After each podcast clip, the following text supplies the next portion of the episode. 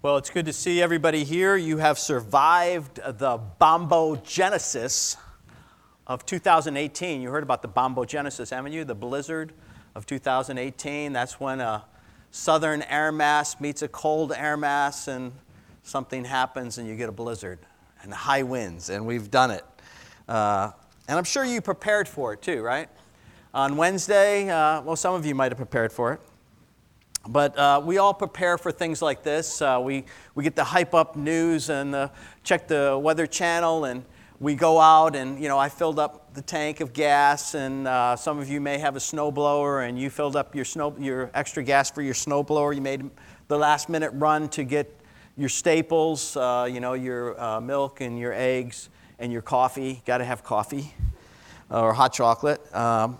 And then if you worked at in the medical field, you got to figure out, I didn't realize this, but sometimes nurses and doctors, you have to go in the next day, no matter what the weather is. They want you to report for work. You got to be there on Thursday morning, no matter what the weather's like, or sometimes you got to sleep over there on Wednesday night so that you're there. And others of you, maybe you have a job where you're able to work remotely from home.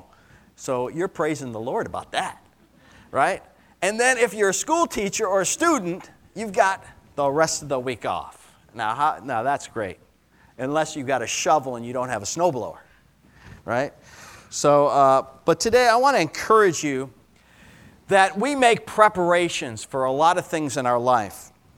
I mean, we prepare for everything in our life, and if you do your due diligence, you've prepared. If you're a junior or senior in high school, you prepared for your SATs. If you tried out for a team sport, you may take a few extra lessons, if you know, depending on your sport that you're doing. If you're doing a home improvement project, you know, you're searching YouTube and you're trying to figure out, or you're calling Elio or Jimmy Velez. You're trying to figure out, how do you fix this thing that's broken? So you're preparing, you're getting your tools together, you're doing everything that you can to, you know, accomplish what you want to do. You're preparing for it, or preparing to survive a storm. But the preparation to follow Jesus is much more. It's much more than a one-time event. It's a lifelong event. And just like if you were planning a wedding. Is anybody planning a wedding here? So if you're planning a wedding, this one-day event, of course you have the ceremony and then you have the reception. But then what do you have? You have marriage afterwards. And that is a lifelong preparation and adjustment that you're always making so that you can serve and love your spouse the rest of your days, right? So Lori and I, tomorrow is going to be 41 years of marriage. And it has gone by so quickly, and we just want to keep on going and learn how to love one another. But there's a spiritual and soul preparation that we can engage in for 2018, and this is what I want to talk to you about, is how are we going to prepare for 2018? And what I really want to talk about is experience in a greater capacity the love of God in our lives. And Jesus talked about this. In Matthew chapter 6, verse 33, on the Sermon on the Mount, he was gathering his disciples together, and he concludes his message, and he says, but first and most importantly, seek, aim at, strive after his kingdom and his righteousness, his way of doing and being right, the attitude and character of God. And all these things will be given to you as well. And that's the Amplified Bible. It just kind of extends all those words and makes it a little bit more understandable. What Jesus was saying is, if you want to really have a relationship with me, if you want to have this dynamic relationship with me, there's got to be a priority. There's got to be some preparation of your soul so that you seek after me, you aim after my kingdom and my righteousness. But what is the attitude and the character of God? If we could sum it up into one word, what would it be?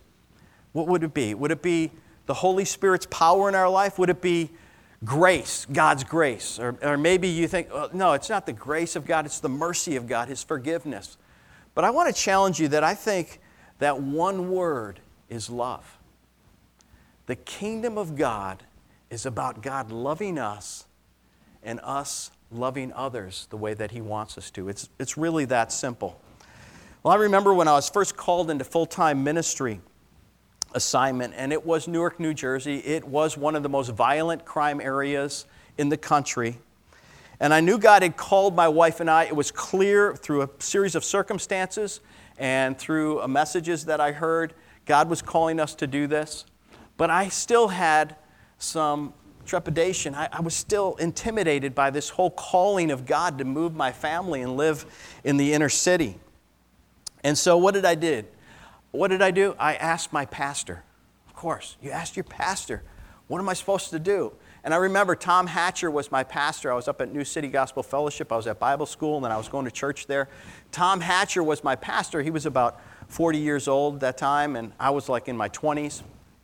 And so I said, Pastor, I know that you've worked with inner city people before. You were with Teen Challenge before, and you work with drug addicts and people from the inner city. I said, but I feel like totally out of place. I'm going into Newark, moving in with my family. Do you have any advice for me? And I remember distinctly what he said. He said, Al, it's love. You have to receive from God His love, and then you've got to be a channel of His love to other people. It's that simple. And he says that will cross every cultural barrier. It'll cross every language barrier if you truly understand and receive the love of Jesus Christ and then give that out to others. And I said, I could do that. I think I could do that because I'm in desperate need of God's love and His grace and His power in my life. And you know it's the same thing for you and I today. We don't have to move into the inner city to understand that. There's people, there's a sphere of influence around you where God wants to use you as His instrument of love.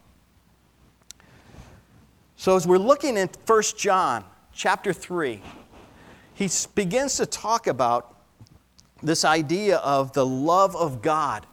And John the Apostle is putting forth this idea. You'll notice that John, the Apostle John, he is a person that exhibits and demonstrates and writes about the love of God over and over again through the Gospel of John, through his three letters, even in the book of Revelation. There is a motivation, there's a message to love God and to serve Him. And you know, you can't get around that when you read the Gospel of John or the letters of John. And even as we read this passage here, it talks about it. But what was John? John was one of the closest disciples of Jesus. And it always talks about the disciple whom Jesus loved, and he was talking about himself. John understood that Jesus loved him, and it made all the difference in his world. And in fact, he was started out in Jerusalem and he began to lead the church there. But then when the persecution came, he was pushed out even to Asia Minor, which is now Turkey, and those cities around there, Ephesus and Smyrna and some of those other cities there. And he planted churches there. He was a leader and a teacher there. And then the Romans came in. They got word of John growing the church so much that they arrested him. They took him to Rome. And tradition says that they tried to kill him. They actually put him in a pot of hot boiling oil. And John survived. He came out, and there was nothing wrong with him. It says that hundreds of people turned to Christ at that moment. So the only thing they could do is they banished him to an island called Patmos, and they figured, we'll just put him in the salt mines there and he'll die. But you know what he did? He wrote the book of Revelation, which we have today. And John never stopped loving God, and he never stopped loving other people. And then he tells and he writes about what the Holy Spirit taught him, and taught him about love and about how to use the love that we have from God to give it to others. Now, you may not agree that love is the key to spiritual life, but even if you don't agree with that, it's still true. And God uses that to take us on a journey, and He will continue to teach you to love Him and to love others. No matter where you are, no matter what stage of life you're in, you're always going to have to be learning that. See, the Holy Spirit never gives up on us, and God never gives up on us. Even as last week, Jim Swinnerton, my brother-in-law, gave that message, it ain't over till it's over, right? And do you know the Buffalo Bills are in the playoff? I just got to put that in there.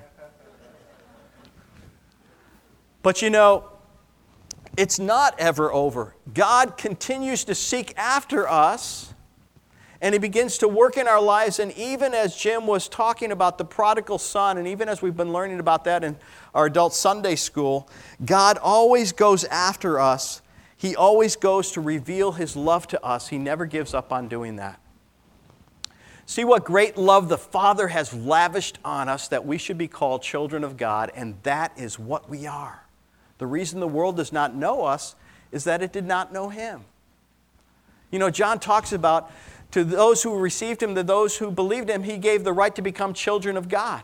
But it also says this in that same passage. It says in the Gospel of John in chapter 1, it says that some did not even receive Him. Those that He came that knew Him, they didn't receive Him. And so because of that, they turned away. But we know the love of God. If you've opened your heart to Jesus Christ, you can know and experience the love of God. What is the love of God? He simply says this in 1 John 4:10, this is love. I love when the Bible defines what it is. This is love. Not that we love God, but that He loved us and sent His Son as an atoning sacrifice for our sins. You see, this is the foundation on which we live our lives, the love of God. And you build on that even in the midst of hardships, rejections, unfairness, anything that you may be going through. Each of Jesus' disciples, including John, went through terrific persecution and trouble and heartache, and yet they continued to love God. Why? Because God first loved them, and He kept them, and He held them through every situation in their life. You know, I was reading a commentary on 1 John and the letter of 1 John by F.F. Bruce, and he says this, in Jesus, the love, light, and life of God were manifest in opposition to hatred, darkness, and death. That's what's in our world, right? Hatred, darkness, and death. With His crucifixion, it seemed that hatred, darkness, and death had won the day, and that God's purpose, which had survived the fall, was now effectively thwarted. But instead, the cross of Jesus proved to be God's chosen instrument for fulfillment of His purpose. To this end was the Son of God manifested that He might destroy the works of the devil, 1 John 3:8, and it was by His cross that He did so, Colossians 2:14. You see, the beautiful thing is that when we go and we think about love, we look to the cross of Jesus Christ. We look to His cross and what He did there. This is love. Not that we love God, but that He loved us and gave Himself as an atoning sacrifice for our sins. But you know, all of us are tested and refined by love. In fact, if you're going to be on a quest to be somebody that loves others well, and loves others like Jesus does, or you're even praying like you say, Lord, I want to experience your love in a greater way in 2018. I want to experience your love more and more in my life. You know what He'll do? He will bring you to love other people. He really will. And sometimes we don't want to go there. We don't want to. Sometimes we're measuring, you know, like sometimes we measure ourselves against other people, you know. Like so, if I'm going to measure myself against people that are really loving, like Pastor Peter or my wife Lori or Richard here, you know, if I could be discouraged. I could say, man, I can't. Why can't they love people so freely? You know, I could become discouraged by that. But then I could flip it around and say, you know, at least I'm not as bad as Terry at work or Joe, my brother-in-law. I'm using fake names. So we can like prop ourselves up and say, at least I'm not like them, so I'm better than them, so I'm okay. But really, the standard that we should measure ourselves is the love of God. And it's 100% sacrificial commitment. It's the same thing that makes a marriage good. It's 100% commitment to the other person. It's not a 50-50 plan. It's 100% commitment. It's the same thing that happens when we say, I want to follow Jesus. It's an all-in. You're going all in. You're putting all your chips in. You're saying, God, this is all I have. I'm giving it all to you. I want to follow you. It's 100% commitment. And see, God is always in us, working in us to teach us that. This is how we know what love is. Jesus Christ laid down His life for us, and we ought to lay down our lives for our brothers and sisters. So once we understand that love, then we're going to have opportunity to lay down our lives for others. And that means we have to die to what we want to do to help somebody else accomplish what God wants them to do in their lives. And that takes a commitment. That takes thought. That will take a dying to our own self and our own wishes and will sometimes so that somebody else may be blessed. And that's a hard thing to do. I don't think you can do it without the grace and the power of God in your life. If anyone has material possessions, sees his brother or sister in need, but has no pity on them, how can the love of God be in that person? So John gets very practical. He says, dear children, let's not love with words or speech, but with actions and in truth.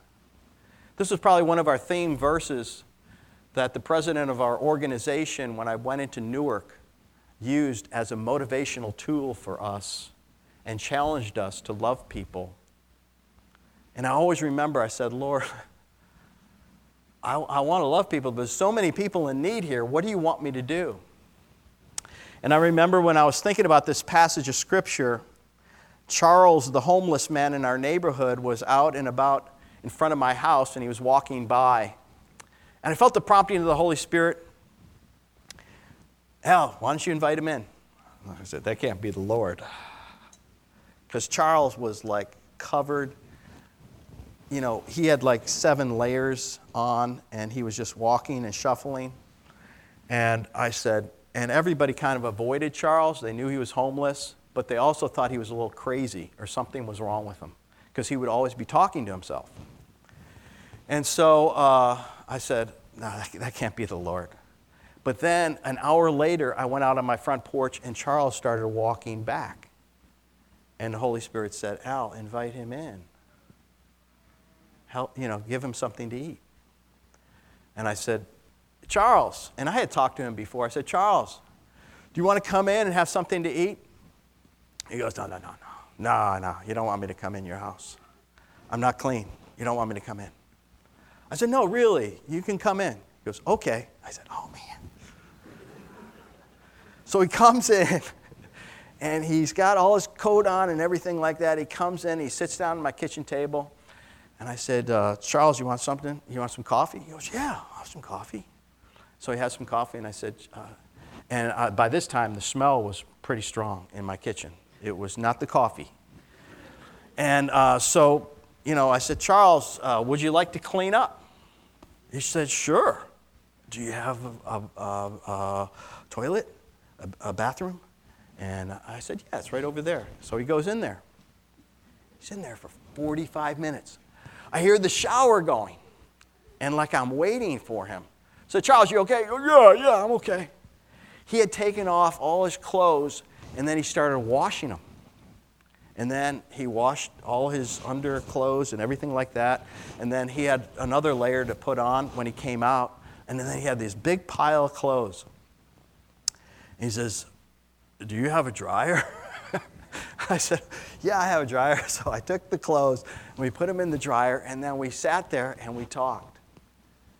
And Charles stayed, not 45 minutes, but it took another hour to dry his clothes because they were soaking wet from the shower. And then when the clothes got all dry, you know, and I went down to get them, Charles, he didn't have any shoes on or socks on, and because he had washed those.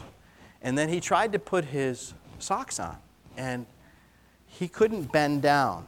He was he had epilepsy. He was a diabetic, and he had had such a terrible life. I found out that he had family in New Jersey. He had left them because sometimes he had epileptic seizures, and he didn't want to be an embarrassment to anybody. So he had just left, and he had become homeless, lost his job, lost everything. He had some mental problems as well. But so he's bending down there, and then again, the prompting of the Holy Spirit, I'll put on his socks and shoes for him. So I said, and I saw his feet. I said, man, they were all scabbed over. They were like crusty with whatever. So I got down, I knelt down, and I started putting on his socks. And it was at that moment when I knelt down, I started to put over his feet. The presence of God came over me like I have never experienced the love of God. And it changed me. You know why it changed me is because I had tried to avoid loving Charles until the prompting of the Holy Spirit, until I finally listened. And I said, Lord, whatever you want. I didn't do it with the best attitude, I'll tell you honestly. But the end result was that I sensed God's presence and power in a way that I never have before. You see, you never know when you try to show love to somebody how it will be taken. It might be rejected. It might be misunderstood. And that's the big risk that's involved when we try to love other people. If we're just thinking about ourselves and protecting ourselves, we'll probably never step out and love anybody or show that love. You know, I was thinking about this. I was thinking about the love of God in our lives, and if you could draw a circle around yourself, and that's the love of God in your life, you know, shining down on you, blessing you, lavishing His love, like we read in 1 John 3:1, lavishing His love upon us. It comes upon us, and we have just been so blessed because of what Jesus did for us. But then, I've got to take that presence of God's love with me, and I've got to bring it down to other people, right? So if I'm like trying to love Richard here, right? So I'm bringing the presence of God there. Now I could step away and say, no, I'm not gonna love Richard because, you know, either I'm indifferent, I don't care. But when God wants to do something in our lives, He wants us to take the presence and the things that He's done in our lives and share them with others. But it's also true that instead of standing on and living in the love of God, I could step out of that if I want to. And I can live in my own strength, in my own predetermined thinking, prejudice, racism, attitude, anger, bitterness, depression. I could be living in this and not in the love of God. Because I step out and I say, you know, I'm going to live. I'm having a rough day. I don't want to love people. I don't want to have the hassle of loving people. And you see, when we step out and we live in our sphere of our own strength, it gets narrow and narrow. Our circle gets narrow and smaller and smaller. When we're living in God's love and His light, the ability to get greater and greater, the circle to widen more and more is a real possibility. In fact, the more we step out in God's love and move forward to show love, the greater that possibility gets. And the greater the sphere of influence gets and the circle gets. It's the same thing with the church. It's the same thing with the family. The greater it gets. But when we're standing over here, we'll be alone. And so, my challenge to you this year is to experience a greater love in 2018. A love that comes from God that you receive, and it gets stronger and greater in your life, and your sphere of influence grows. You know what will happen? This is what John says. This is how we know that we belong to the truth and how we set our hearts at rest in His presence. It actually has an effect in your relationship with God when you're acting out on His command to love other people. If our hearts condemn us, we know that God is greater than our hearts and He knows everything. So if you're standing over here and your heart's condemning you and you're into this selfish thing right here, just look up. That's why we have communion, is we examine ourselves. We say, you know, I don't want to live here. I want to live here in God's love and be an influence towards other people. Dear friends, if our hearts do not condemn us, we have confidence before God and receive from Him anything we ask because we keep His commands and do what pleases Him. You know what happens is it affects everything in our life. It affects our prayer life. It affects how we look at people, how we judge people. And you don't have to do this with a homeless person for this to change. You know, really, the people that God wants you to love are probably the people closest to you that bug you the most. It's like your brother, or it's your parents, or it's your children, or it's your in-laws. You begin there. You begin with the love of God being spread out in how you love people. You know, we're studying the book, Aha. It's Awakening, Honesty, and Action. We're studying that in our adult Sunday school. Interesting. If you want to study it and you can't come to Sunday school for some reason, it's on Right Now Media. You could go to Right Now Media and look up Aha, Kyle Edelman, and you'll get the videos on that. But Sunday school is so good because we're all sharing there. You know, we're all talking about our own aha moments. And really, the aha moment is an awakening to what God is doing in your life or challenging you to do. And then an honesty before God of saying, God, I need your help. I can't do this on my own. And then taking action and fulfilling what God has called you to do. It's a very simple thing. But it's something that God wants us to be involved in. I remember when I was a young father, and I was crying out for God to make disciples in Newark because I had been there for 10 years, and now my kids were all 10 and under, and it was a lot of work for Lori. You know, I mean, she had a lot of work, and I loved the ministry, so I was all out and about everywhere, and Lori pretty much had the kids' responsibility. It wasn't very fair, but that's what it was.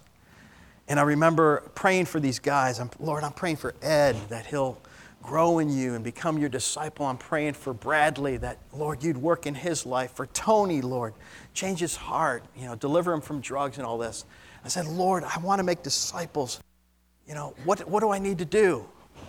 And the Holy Spirit said, be a good father to your children. I said, Lord, but I want to help Bradley, and I want to help Joe, and I want to... And He said, I want you to disciple your children. Now, you got to understand, I'm 30 years old, so I'm not getting this. I'm not seeing my kids 10 or 15 years later as men and as a young woman. So I'm all about my career. And I'm missing this aha moment that has to do right in my own family. And when you miss that, you miss so much because it goes like that. I mean, that was over 30 years ago. But I still remember it to this day. And God said, I want you to start investing in your own kids. And so I tried. I learned as much as I could. I read as many books as I could as being a father. My father did not disciple me. My father was not around to do that. He was busy working. He had struggles of his own. And so I had to learn, how am I going to pour into my kids? And so I read as much as I could.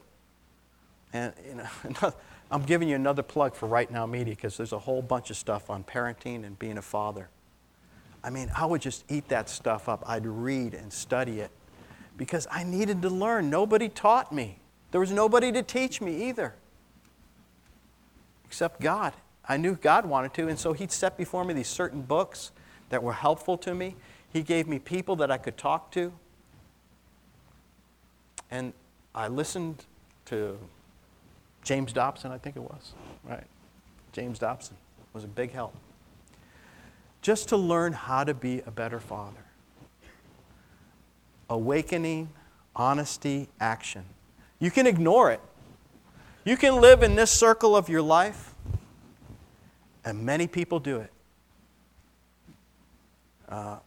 And that's really what that first verse in John says. He says, you know, but they don't know us because they didn't know Him. Or you could be over here in God's love and His blessing and His covenant love, being filled with Him, and then extending that circle, saying, Lord, teach me how to love other people the way that You do. And that's when life becomes meaningful. This is His command, to believe in the name of His Son, Jesus Christ, and to love one another as He commanded us. The one who keeps God's commands lives in Him and He in them. And this is how we know that He lives in us. We know it by the Spirit He gave us. The Holy Spirit isn't just to give you power in itself. It's the power of love. It's the power of knowing that you are forgiven, loved by God, and then you're able to give love without fear of rejection, without fear of what are they going to say, without fear, because you're so accepted by God, you're so secure in this love that He gives you then the strength then to love other people. That's the Spirit work in you. That's the Holy Spirit's work in you.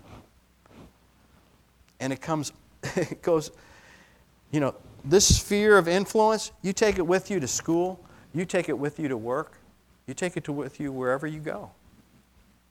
God is with you. And He wants to use you. So how do we experience a greater love in 2018? What circle or foundation are you standing on? Is it God's love or is it something else? Now, where are you standing in your life? Where are you preparing to live out of your life? Is it in God's blessing and His love towards others? How are you responding to the prompting of the Holy Spirit to love others? Are you ignoring the prompting like I did with Charles? Are you ignoring the prompting like I almost did with my kids? Are you ignoring those things that the prompting of the Holy Spirit is telling you to love others? And 3, are you enjoying the process of learning to love well? You know, God is for you. I think He just delights. He delights at our feeble attempts to love other people. You know, I think God was like saying, He was probably laughing. Hell yeah, go ahead, put on His socks. Do it. Be free to do it. And I'm sure He delighted in that. And that probably that's why I sense God's blessing in my life, is because I finally took a step of sharing God's love with somebody else. It began to deepen. Enjoy the process of learning to love well. It can begin to deepen today as you talk with the Lord and listen to Him. That's what I encourage you to do today. Even as we gather around the communion table, as we come to the Lord's Supper, it's all about His love. It's all about what He did for us at the cross. It's the symbol of His body and His blood given for us so that we could be free to love Him and love others. Let's pray. Father, we thank You for Your word to us today. We thank You that You are God that pursues us with Your love. You want us to experience a great love, a greater love than we have, a deeper love than we have, Lord. So, Lord, would You lead us in that? 2018, would You work in our lives to open our hearts to receive from you so that we can be a channel of your love to others. Lord, teach us how to love well. We ask this in the mighty name of our Lord Jesus Christ.